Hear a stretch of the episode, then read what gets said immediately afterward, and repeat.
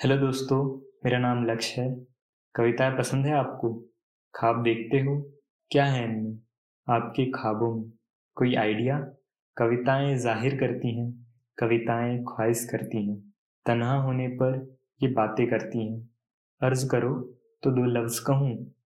स्वागत है आपका मेरे पॉडकास्ट में दो लफ्ज़ों के लिए। आज एक अप्रैल है।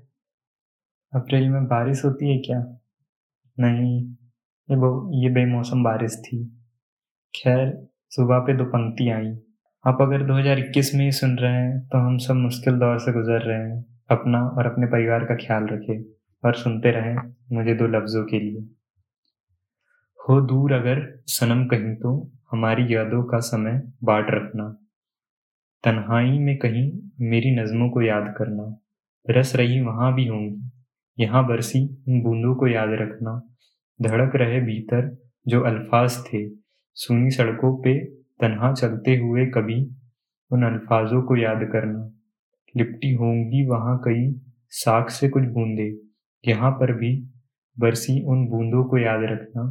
भीगो कभी बारिश में अगर तो बूंदों को आगोश में भर मेरे कांधे को याद करना। भूल जाओ अगर तो यूँ बरसी इन बूंदों को याद करना। बरस के बन गई जो बूंदे तेरे कानों पे मोती, हाथों में मोती लेके उस मौसम को याद करना।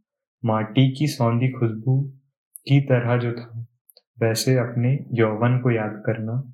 यहाँ जो बरसी थी कभी, उन बूंदों को याद रखना।